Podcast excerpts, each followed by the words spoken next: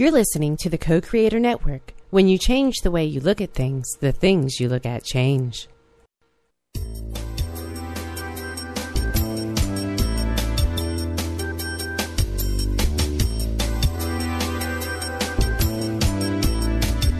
Good afternoon. Welcome to Why Shamanism Now, a practical path to authenticity with your host, Christina Pratt, director of the Last Mask Center for Shamanic Healing. She's talking about how shamanic skills can bring us to physical, emotional, mental, and spiritual well being, especially when nothing else can. Now, here's your host, Christina Pratt.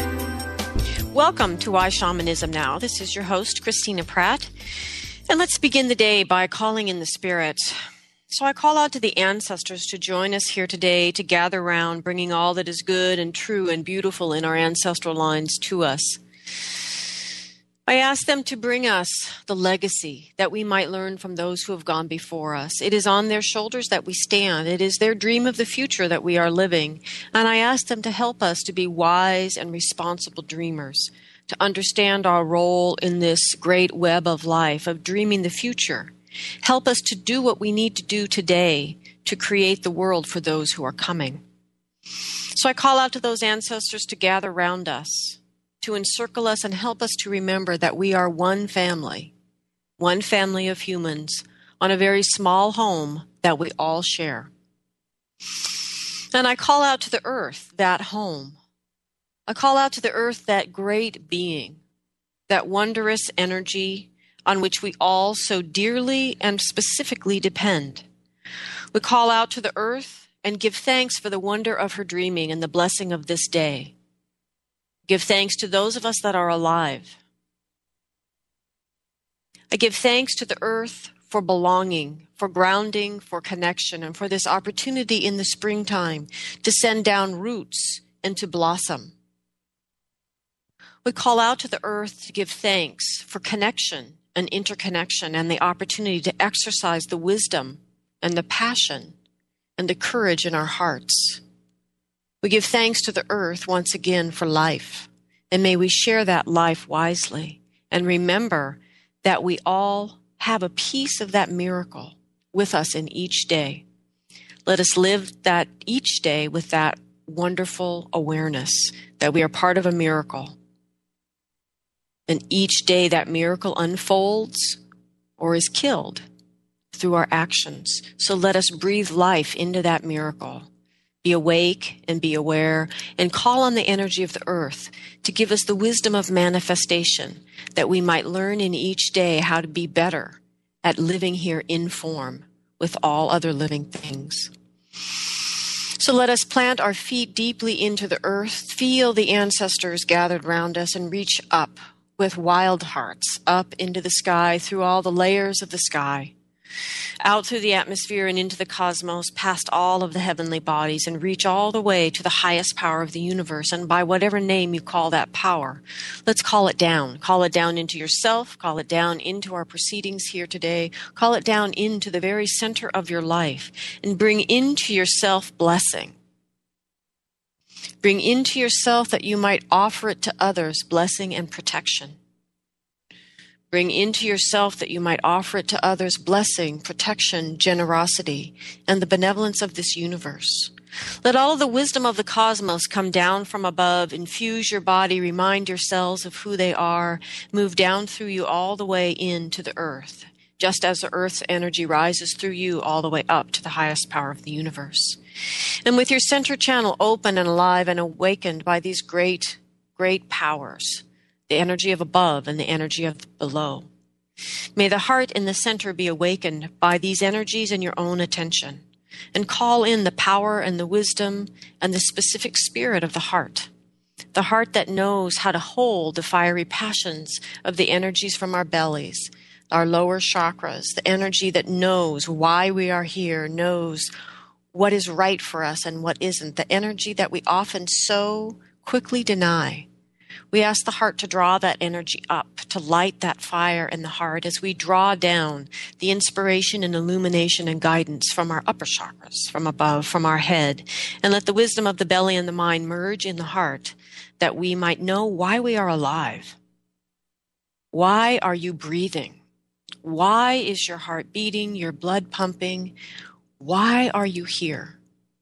Know the heart path. Let that memory emerge today as we call out passionately to the heart to join us. And with the heart awakened by your own awareness, the energy of above and below joining you, and the ancestors circled round, let us begin. May what needs to be heard be heard, and what needs to be said be said, and all things go forward in a way that are good for all living things. I want to give thanks to all of you who make the show possible. The show is exists on the donations of listeners, and we are not yet at 100% supported. And so I hope that those of you who are moved by the show allow your hearts to be moved into action and to help the show to grow in some way, large or small, to connect, share the show with someone else, find a way to um, spread the word about the show or to go to the show site, whyshamanismnow.com, and donate whatever amount of currency, large or small, you choose to offer.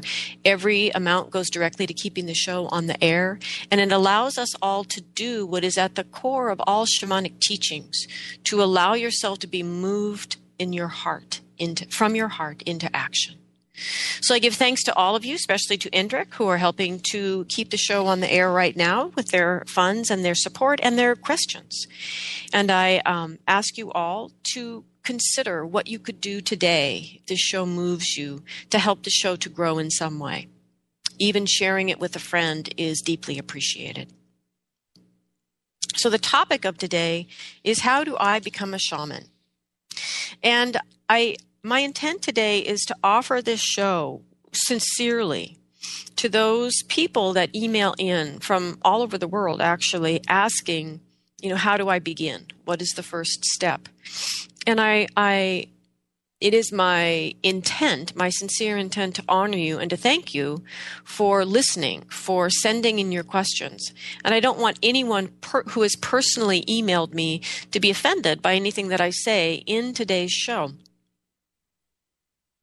but it is my perspective that what used to happen to create shamans is still necessary. And I am not necessarily um, the most popular perspective because of that. Um, however, I'm not alone in this, and I, I want to begin the show today with a reading from the Toltec I Ching. So these are the words of um, a teacher and friend, William Horden.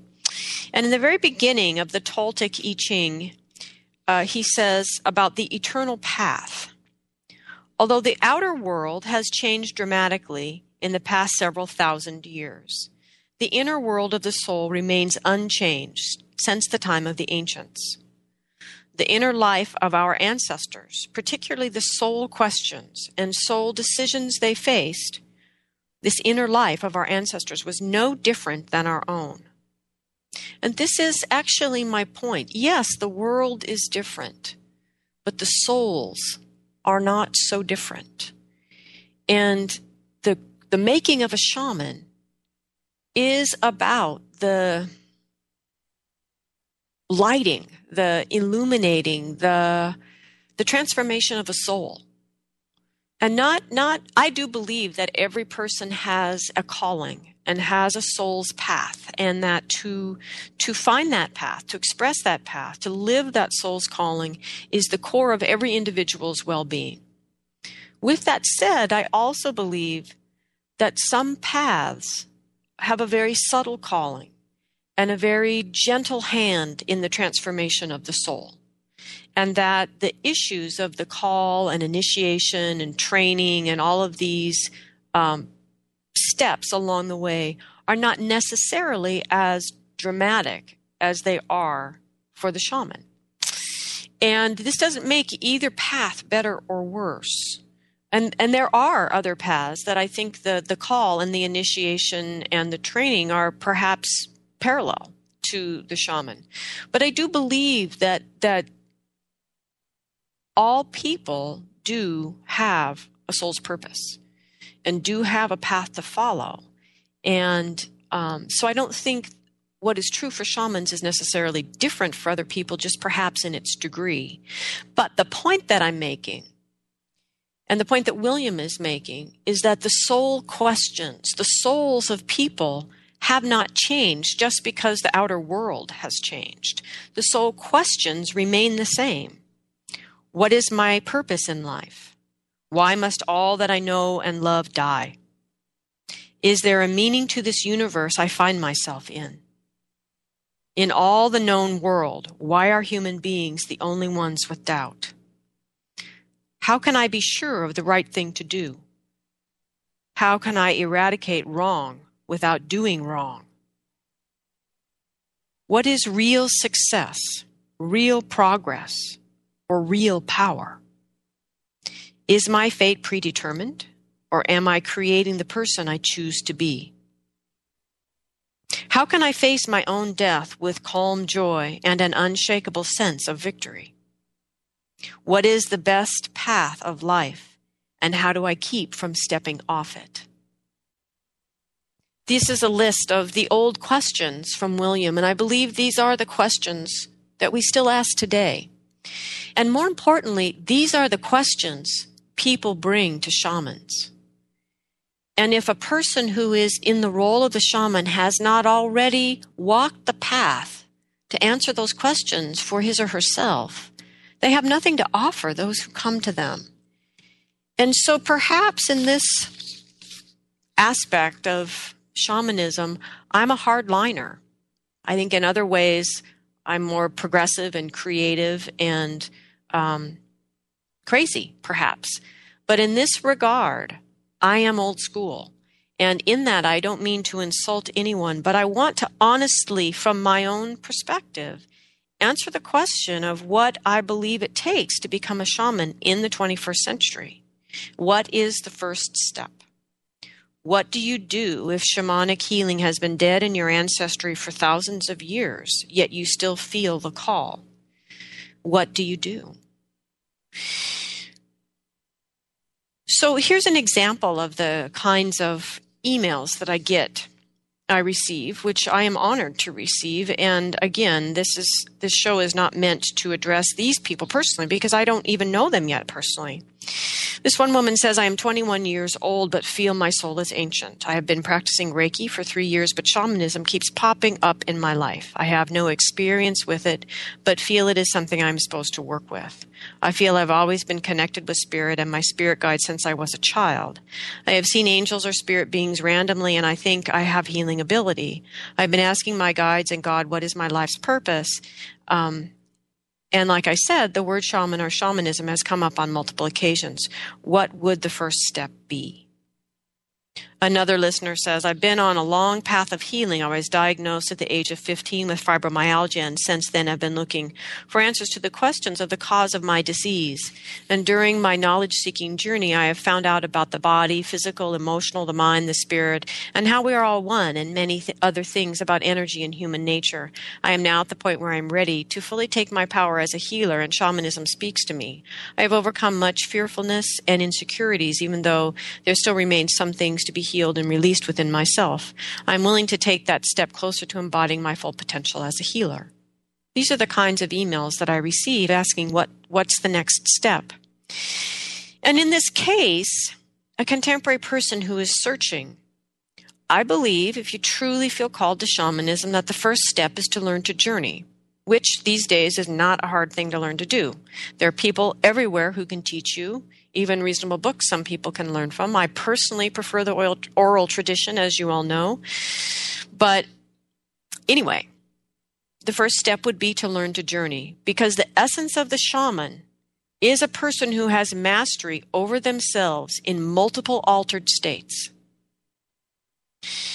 That the journey discipline as a as a crafted altered state is the easiest and safest to learn in initially and that the journey discipline will allow these this person in this stage or a person in this stage to not make it personal to these people that have written the in but a person in this stage of seeking if you learn to journey you will be able to ask spirit the question what is the next step?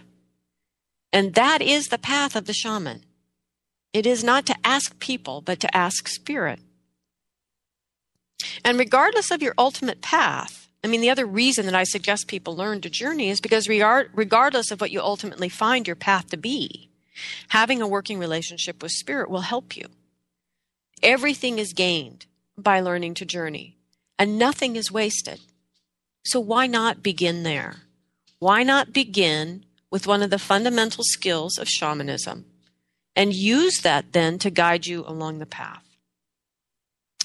So I think that we are confused here in America because in general in America, bless us all, and from a heartfelt place, I say we are incredibly ignorant about energy and spirit. That we don't understand how to simply have healthy boundaries in a relationship, much less begin to enter into altered states and have healthy relationships, healthy boundaries and good relationships with energies that don't have form and and and to be able to act with good boundaries when we are in an altered state. I mean, we are so immature and undeveloped in that arena. And and again, I say that with with love, but we are. So so part of the challenge here is that for many people, simply waking up to recognize, oh my goodness, everything's connected. It's not really what they taught me in science class in high school. Actually, they might actually be teaching this in science class in high school these days. But my point is that simply waking up to what actually is going on energetically, to the interconnectedness of all things. I mean, most kids, by the time they're out of high school, have had four or five drug related experiences that have exposed to them a certain other perspective on how energy is working in the world. People wake up and realize, wow, my family of origin system for functioning is not necessarily reality. And I can change that if I want to. Um, all of this waking up that we do to the true nature of reality is not a call to shamanism. It's not special. It's really just us catching up with what should have happened in our growing up time. It's it's us as inspirited, intelligent, inspired people waking up to the reality around us. And that's really just waking up. It doesn't mean anything else other than the fact that you're finally gaining the capacity, capacity to be a real human. And even learning to journey does not make us a shaman. It makes us human. That we have the capacity to enter altered states of consciousness, to engage an ongoing working relationship with our spirit help and to use that relationship to guide us in our lives is what it means to be an adult. It's what it means to be a grown up human. It's what it means to be a spiritual adult. None of this makes us special. And so we need to understand that there's this great confusion in America and we start to wake up to the reality of what is going on around us and think that that is somehow special. And we don't understand that it just means we're finally getting a grip on reality. And then the deeper thing to understand here in an archetypal realm, and this, the spirit world had to beat this into my head. So, you know, don't take this personally. We all wake up in the realm of the healer we all wake up from being asleep in the system because something needs to change. We are either faced with death, we're faced with some illness, we're faced with something that pushes us out of the system so that we realize, you know, like we're saved by cranial sacral therapy, for example. And so we think that means we're called now to be a cranial sacral therapist. We get saved by shamanism, for example, and we think that means now we've never felt more alive than doing this shamanic work. So this must mean I'm supposed to be a shaman. And we don't understand because we don't understand the archetypal journey of a soul through life. We don't understand that we all wake up in the realm of the healer. It is when we start feeling alive. It is because the cohort of the healer is death because we're faced with living a life that is killing our soul. So we wake up to save our soul in the realm of the healer. And so many people bail on their life at that point and go get training as some kind of alternative healing healer or shaman. And at that point, now you've eddied out of the system. where you have resources to continue your journey. Because I'm here to tell you, it is not easy to make a good living as an alternative care practitioner in the United States. So the journey has just begun when we wake up in the realm of the healer. The healer hands us off to the warrior. If we learn to face our fears and to deal with our shadow, the warrior hands us off to the teacher. If we learn to cultivate some mastery and balance and trust in our life and are able to commit passionately to the process without attachment to the outcome, the teacher will hand us off to the visionary. And we begin to truly dream our life. And at that point, we're ready to ask, how do I begin to be a shaman? Or anything, clothing designer, you know, a mural painter, a great parent. I mean, there is a path ahead of us at this point, And we don't seem to understand in America or have the patience for the path. It takes years of time. So my perspective then is that the issue here is that someone is searching for how to become a shaman and that that in and of itself could be the problem it could be the reason that the path actually isn't clear because instead of asking what is my soul's purpose there's now an attachment to an outcome and that is always a problem when we are working with spirit through a divinatory process to, to pre guess or assume the outcome. So, spirit calls us to the path of shamanism. If you are offering yourself up and you are not being called, then either it isn't your time, you aren't ready, or it isn't your path. So, now what? So it is true that Spirit calls us to the path in many ways. And herein lies some of the confusion and the contemporary problems and potentially the contemporary solutions around becoming a shaman. Is yes, Spirit does call us to the path in many ways. For me, in a sense, in my own path, this whole thing was made easier by the simple fact that I did not want to be a healer. I did not feel called to be a shaman and I did not know how to journey. I was simply asking, why am I here in my life? How can it possibly be true at 30 years old that my life has so little meaning and so little purpose, and I am so profoundly depressed? How can this be true? Why am I here? That's what I was asking. I'm not saying that's what everybody asks to become a shaman, just trying to make the point here that I wasn't asking how to become a shaman. I was asking the universe, why am I here? And frankly, I didn't get an answer. No, I didn't get an answer, so I took the next step to the best of my ability to understand it. And then I took the next step. And I kept asking, why am I here? Utterly uncertain and confused, I took the next step. And most of the steps involved my own healing, either physically or psychologically. But it also involved me doing what I believed I was here to do. And that's the piece that always seems to get dropped out of my story when I hear people retell it to me. They miss the fact that I committed my whole life to my best guess and that ultimately that guess was wrong. But I committed to it. I gave everything over to where I had passion and felt the most alive. And by doing that and earning a living and paying my bills and struggling with putting food on my table and all of the effort in this time I've chosen to live, I committed to what I had passion for, where I felt most alive, even though that didn't make any sense. And I took the steps of my own healing physically and psychologically that showed up as I did that. And I risked everything. That's the piece everyone leaves out. I didn't do anything to become a shaman. I simply chose to live like one without even knowing that that's what I had done. I chose to live my life wholeheartedly or die That's what I was thinking at that time. I would say to myself when I was making choices, can I do this passionately? And if I couldn't, I didn't do it. That's how I was living at that time.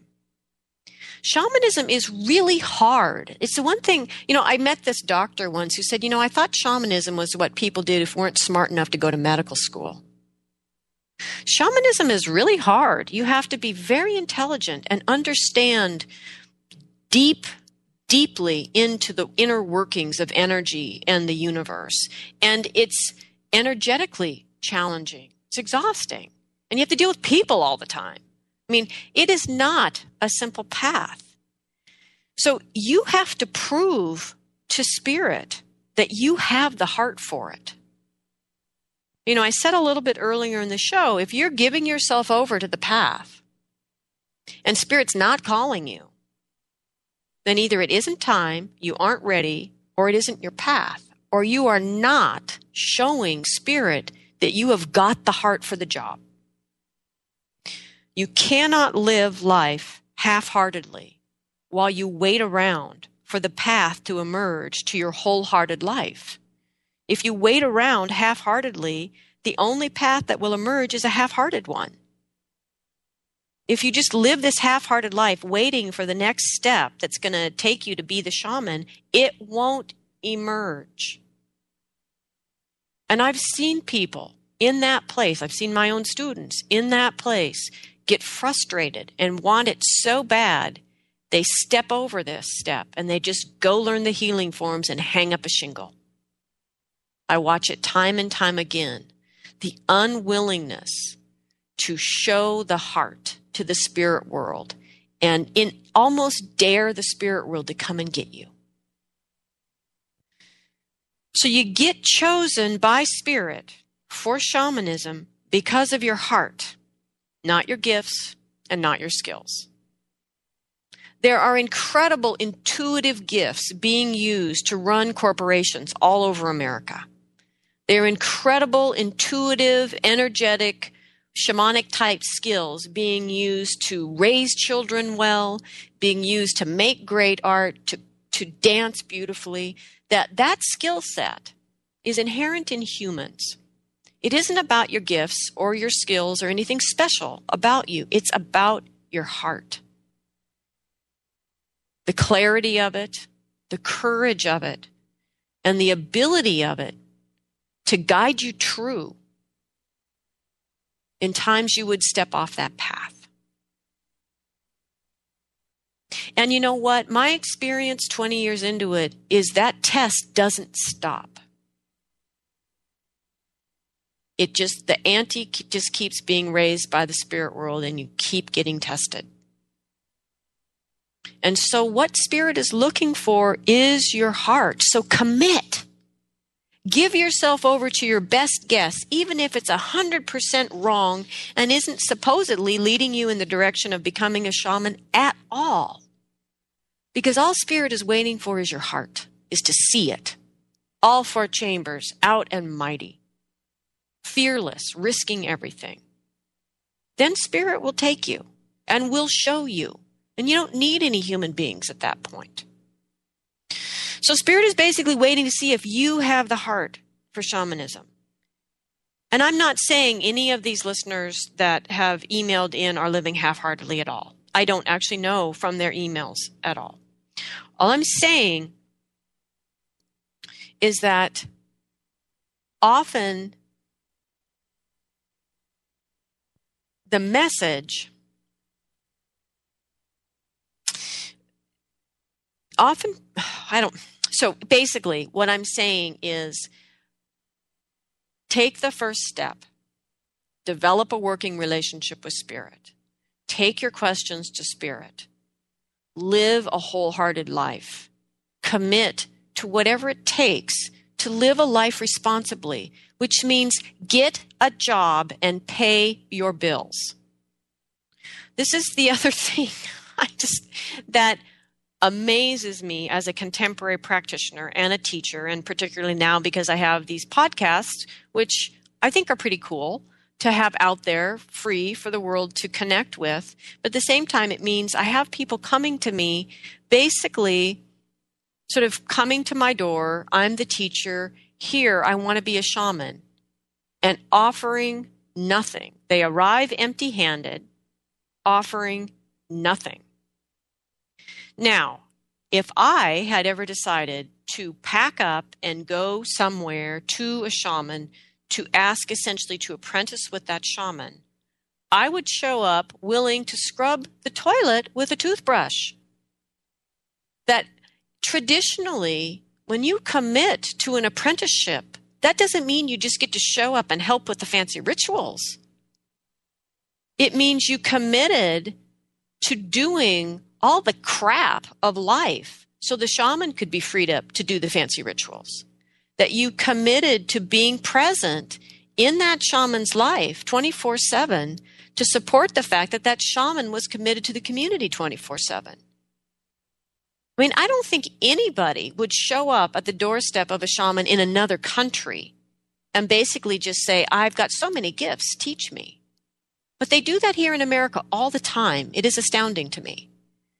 So, what I mean by living wholeheartedly is show the spirit world you are a spiritual adult. Develop a relationship with spirit. Get a job. Pay your bills. Contribute to your community stand up as an adult in your life. And in essence, dare the spirit world to come and get you. Don't try to do it right. We are so, so preconditioned by school in America to try to take the right classes and do all the right extracurricular things to get into the right college to get an A on our paper.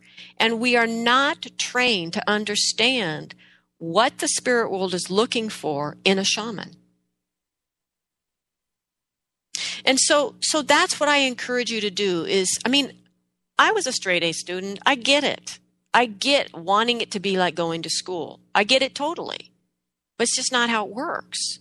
And frankly, I kept trying to make it be that way and it always just made a big mess. So I'm just trying to offer what my experience was. I finally realized in reflection, looking back, that the most important thing that I did to move my life into the path for me was to commit to my best guess, which was dancing, even though it was wrong. It wasn't the right answer. I mean, uh, you, I mean, I go back and read what I wrote in my journals at the time. It's horribly embarrassing now.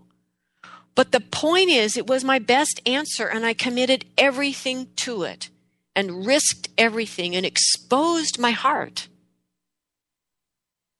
And spirit came in and beat the crap out of me. But that's the point is that you, if that's what you really want, that's what you've got to do to have it happen. And we need to have this happen. It isn't enough to just go take a bunch of workshops and hold up a shingle. And I say this not because I am opinionated, which I am, and not because this was my experience, which it was. I say this because over the last 20 years, particularly in the last five, I have noticed a change in the response from people that come to me. So, same groups of people coming to me. And this is purely anecdotal, but I have talked with colleagues of mine that have been practicing over the similar amount of time or longer, and they have seen the same thing. Now, granted, for all of us, it's anecdotal, but this is what we are seeing. In the last five years or so, five to seven years, it used to be in the old days, 10, 20 years ago, if you ask someone what their experience was in shamanism, they said they'd had a soul retrieval, and you said, Great, so how did that go? They said, God, it changed my life. That was 95% of the time. That was the answer. Every once in a while, it didn't do anything. But you have to understand in any modality, there's always going to be that percentage doesn't work for, for that person. That's always going to be there.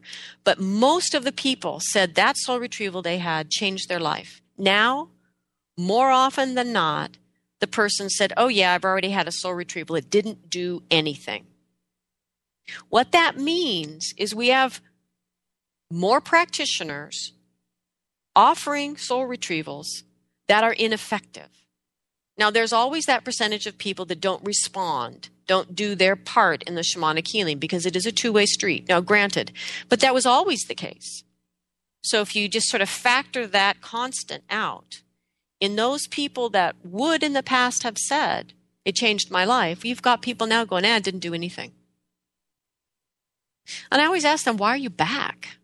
You know, why are you coming back for a soul retrieval from a different practitioner if it didn't do anything in the past? Which is an interesting question and different for everyone. But my point is the field out there is changing. There are more and more practitioners offering quote unquote shamanic healing work that isn't working. And my perspective about this is because people are not understanding that in spite of all of the changes today, what was important for the soul that crafted the soul of a shaman or crafted the soul of a human into a shaman, maybe that's a better way to say it, is still true and necessary to craft the soul of a contemporary person into a shaman. Now, the form of those events may change because life has different mm, raw materials to work with. But the souls of the people remain the same, and the transformations necessary to create a shaman remain the same. So let's look at what they were. And there were basically three things that happened differently in different cultures, but three things that happened, each in and of itself a transformation, a profound paradigm changing transformation that made that that that cooked the soul of the human that was called to be a shaman.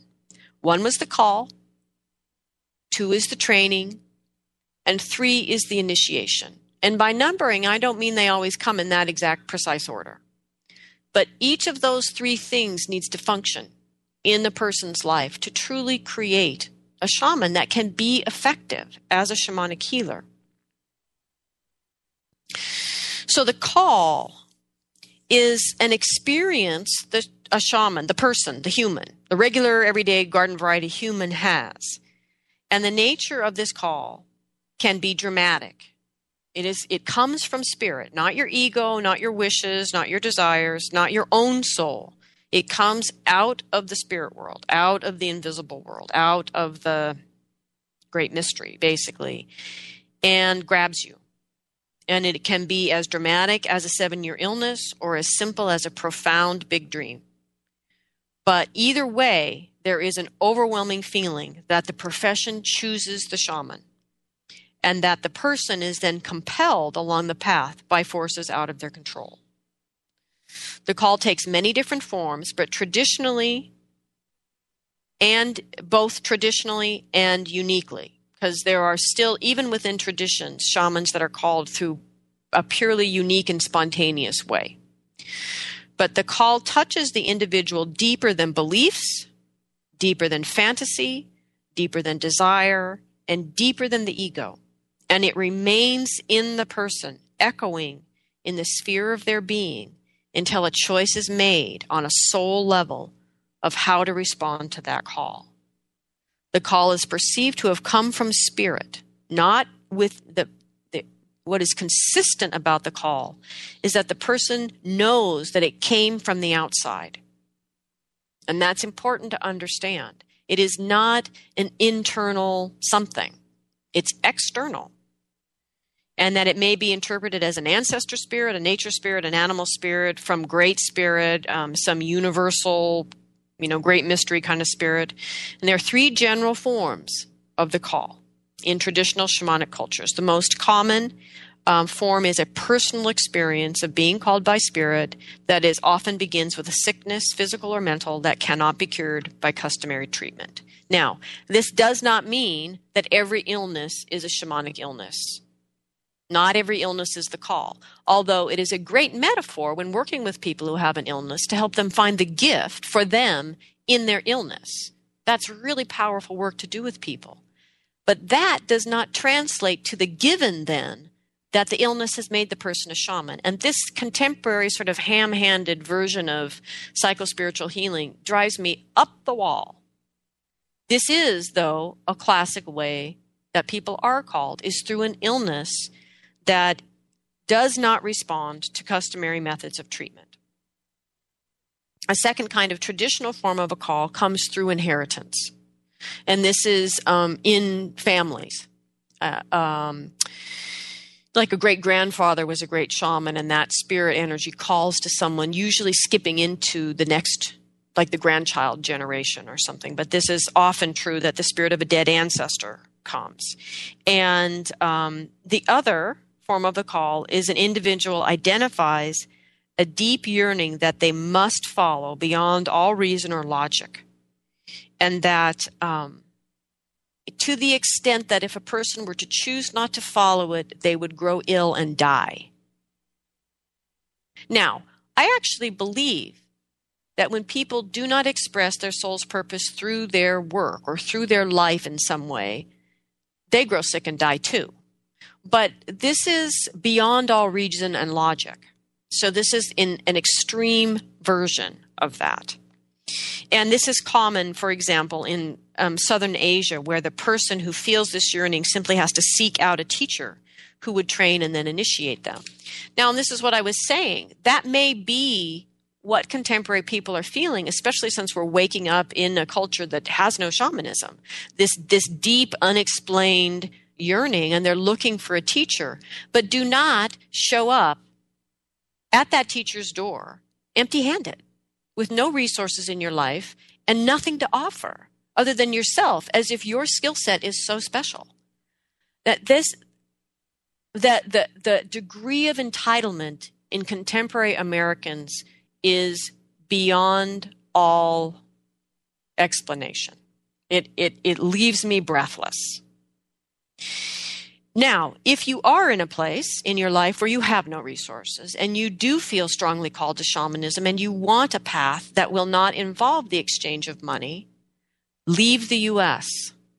Go to another country that has tra- a traditional shamanic um, system and see if you can be um, accepted by those shamans in that culture. You might be and accepted in to that culture, live as they live, contribute to that community, work hard, and be called into that practice. I mean, if you want a path to becoming a shaman that is not going to involve the exchange of money, go somewhere where people can actually live without the exchange of money and see if you meet whatever the criteria is in that culture for the call and see if you can be accepted into the training. I strongly encourage that. Why not?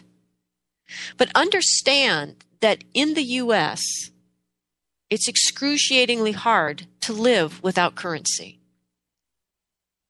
And so to expect someone to engage in years of training you without any exchange is unrealistic.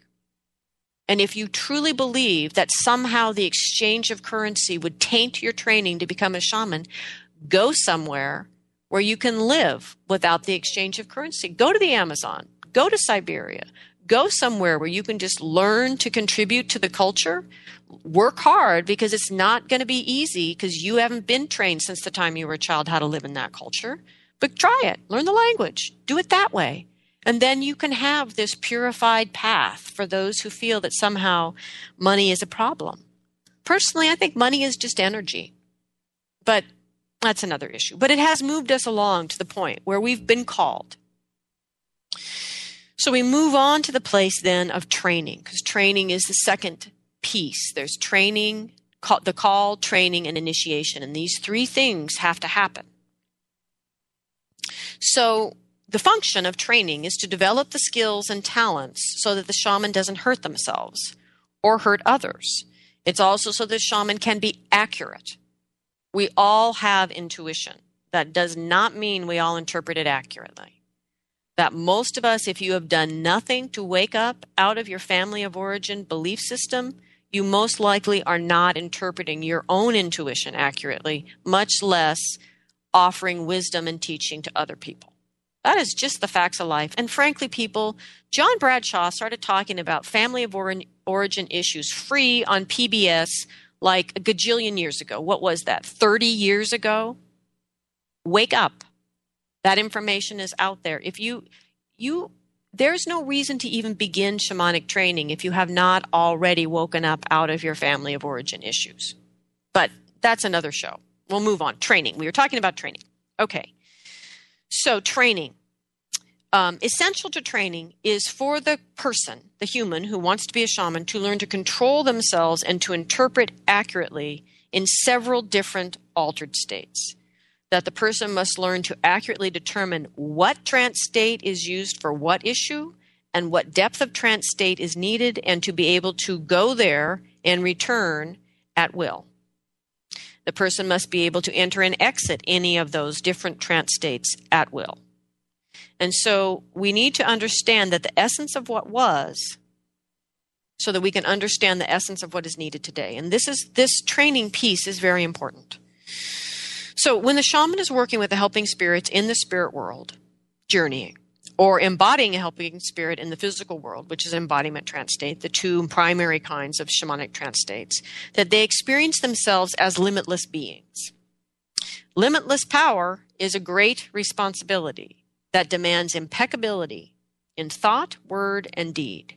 Traditional training enables the shaman to bear both the power and the responsibility with skill and humility, so that others are not harmed the shaman's ignorance or hubris. So be very wary today as you choose training.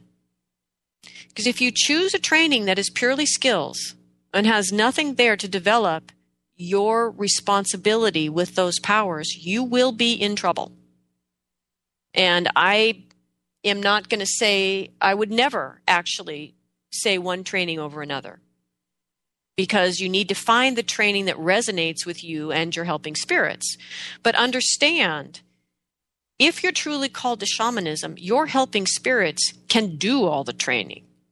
You don't actually need a school. I personally found it very helpful that I could go somewhere, it happened to be the Foundation of Shamanic Studies, to learn the basic journeying technique and learn the basic healing forms. I found that helpful. I also already had experienced the call and the initiation. And so to connect with those techniques allowed me to more reliably access the spirit world and to learn what the spirit world was trying to get me to do, which is those healing forms. But it's also a whole four year course of training that comes through those helping spirits for contemporary people to function in our chaotic, changing, hyper uh, distracting world. So the shamanism that I teach in my four year training is for us today based on ancient principles. That's what my helping spirits were trying to get through me and out into the world. And so that's not going to attract everybody. But the point is, I got the basic skills and then allowed my helping spirits to use me to do what we, helping spirits and I, were here to do. And that's what it is to be a shaman. And so be very careful in your training that you find a training that resonates with you and your helping spirits. Not one that's going to give you the quote unquote credentials, because frankly, none of them do give you val- because taking the training doesn't make you a shaman. The spirits do. Doesn't matter what the training is and how many famous people have done it that what makes you a shaman is your relationship with spirit and that you are called and that ultimately you are initiated and that you're trained somewhere in between. Okay. So, the training of a shaman is unique culture to culture in the past and, and today, actually. And it can be different for individuals within the same culture. Training may also vary depending on the helping spirits that the shaman is working with. So, for example, when my mother was um, working with some Sangoma women in South Africa, they talked about how the first several steps were the same for all of them, and then they got to the place where they had to learn to divine reliably. And each one of them showed then how unique their divining techniques were because each one was working with a different helping spirit. One woman worked with stones, another woman worked with animal helping spirits, another woman worked with ancestors exclusively, another worked with uh, plants, I think. And excuse me. And so for each of them, their divination techniques were different. Their whole system was different because their particular helping spirits were different. But they accomplished the function in their training, which was to develop their own unique um, divination piece at that sort of beginning stage of their training. So even within a training, there will be variation as people learn to work with their different helping spirits. Even with all of this, though, there are four basic principles found in shamanic training practices across all cultures. And one is that there is a change in the awareness of the human due to supernatural events, or I should just say otherworldly events, altered state events. Um, supernatural is kind of an old fashioned word. But anyway, the true nature of the universe beyond four dimensional space and time is glimpsed or revealed in a sudden qualitative shift of consciousness. As a result, healing powers, inborn or acquired, manifest in the person's life and become available for use. And these events may be subtle, as in a dream or a moment of revelation, or they may be quite dramatic, as in a bout of physical or mental illness. Now, some of you may remember um, Michael Dunning. That's right who spent 10 years under a yew tree in Scotland, becoming, healing from his initiatory illness, learning how to do the healing form that he does now. It's a beautiful example, contemporary example of this happening today in Scotland, utterly outside of traditional shamanism, but the same steps, the same pieces, the calling is there in his illness that didn't even show up in the medical tests, and yet all of his friends knew he was with literally withering away and dying. He was disappearing. And then the happenstance of ending up being taken to this yew tree, and then his willingness to spend the next 10 years of his life and to find a way to be able to do that, learning from this tree, to be healed by this tree, learning from this tree, and ultimately being initiated by this tree. So there you go, right here in our contemporary time. So the training develops the shaman's worldview. The individual engages in some process of gaining spiritual knowledge, skills, personal power, and personal healing. Um, thus, engaged in this process, uh, the insights into sacred wisdom are revealed such that a new worldview grows organically, expanding ever larger and more intricate and elegant. That the shaman's power is directly proportional to the depth and breadth of the individual's awareness of the true nature of the cosmos. So, individual talents emerge. It's the third phase of training. And the fourth phase of training, that the training either comes to its traditional completion in some kind of test or an initiation in the training. So, shamanic training allows the individual to understand other worlds with extrasensory perception in the same way that normal senses enable us to understand the ordinary physical world. In other words, through the shamanic training, you learn to accurately interpret what is going on or what we can view or connect with or understand through different types of altered states, to accurately interpret it and to affect it in some way to move things towards whatever it is that's going to support life. So, the structure of shamanic training falls into either apprentice spirit teacher, apprentice mentor, which would be the candidate choosing to work with a shaman in physical form, um, versus just a spirit teacher, and then there are schools for shamans in the sense of, for example, you can go back to the show with John Lockley or Gretchen McKay, um, who worked with Sangomas in uh, South Africa primarily. And there's a, that's very formalized training. So they're essentially schools, for lack of a better word. And there are, there are many contemporary training programs the Foundation for Shamanic Studies, the Four Winds with Alberto Villoldo, the Dance of the Deer with Brant Secunda. These are the old ones, sort of the old school here in America. The question is is that what you're called to do? Does that training give you what you need based on your skills with your helping spirits? And are you going to the school to avoid dealing with the fact that you haven't been called and you don't have a relationship with spirit yet? And that you're looking for someone to initiate you without remembering the spirits do it. And that's the final piece is initiation. Graduating from any of these schools, no matter how strong the reputation, will not necessarily make you a shaman. They will give you skills I mean, I went to the foundation. I'm deeply grateful for what I gained there. It's not what I teach because my helping spirits wanted me to do something else unique to me and to them and to my experience with dance and my understanding about the need for art and expression and to work with power objects, to work in ritual, to work in ceremony. That was just me. But the important thing was that I trusted the spirit world's guidance when to go take a class and when to go off on my own and to create what needed to be created to learn what I needed to learn. So, anyway, moving on to the third piece of becoming a shaman, which is initiation. Initiation creates shamans from those who have been called, and not all who are called will complete that transformation of initiation.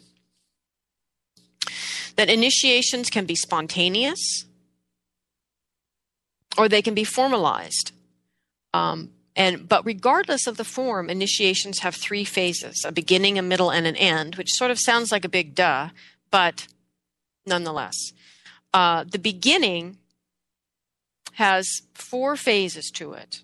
But essentially, it brings the, initi- the initiate goes from trying absolutely everything they already know, all of their assumptions, and realize that everything they know and all of their control has been overwhelmed by the uncertainty and unpredictability of the situation. The initiate realizes that their life is at risk they become aware that they are alone and unprotected in an unknowable situation. That's the beginning of the initiation. In my experience, as I work with people, people bail right there and call that the initiation because they sense that moment of overwhelm. But that's just the beginning. The middle of the initiation is marked by the realization that there is no turning back and a sequence of revelations, not necessarily in the following order, follows this realization. The realization that going forward, further into the unknown, is the only way to go. The realization that the parameters have been set by the spirit world and you are no longer in control. The realization that the only option is to give up control. In other words, either the ego dies or it's all over. The initiate's emotions become huge and overwhelming and the initiate's imagination is fully activated and making everything feel extreme. And the initiate fully realizes their own weakness, wounds, and limitations and surrenders to spirit for help. That's the middle.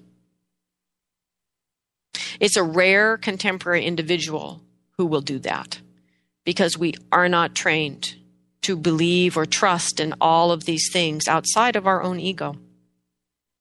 And the final phase of the initiation, from this place of revelation and surrender, the initiate is guided to something within themselves that was hidden, utterly and completely unknown until this moment of terror. And if the initiate can merge with that hidden aspect in spite of the terror, the overwhelming imagination, and the overwhelming emotions, if the initiate can merge with that hidden aspect, they become greater than they were before. They become something other than they were before. And then they are able to take actions in ways that they were unable to conceive of moments before.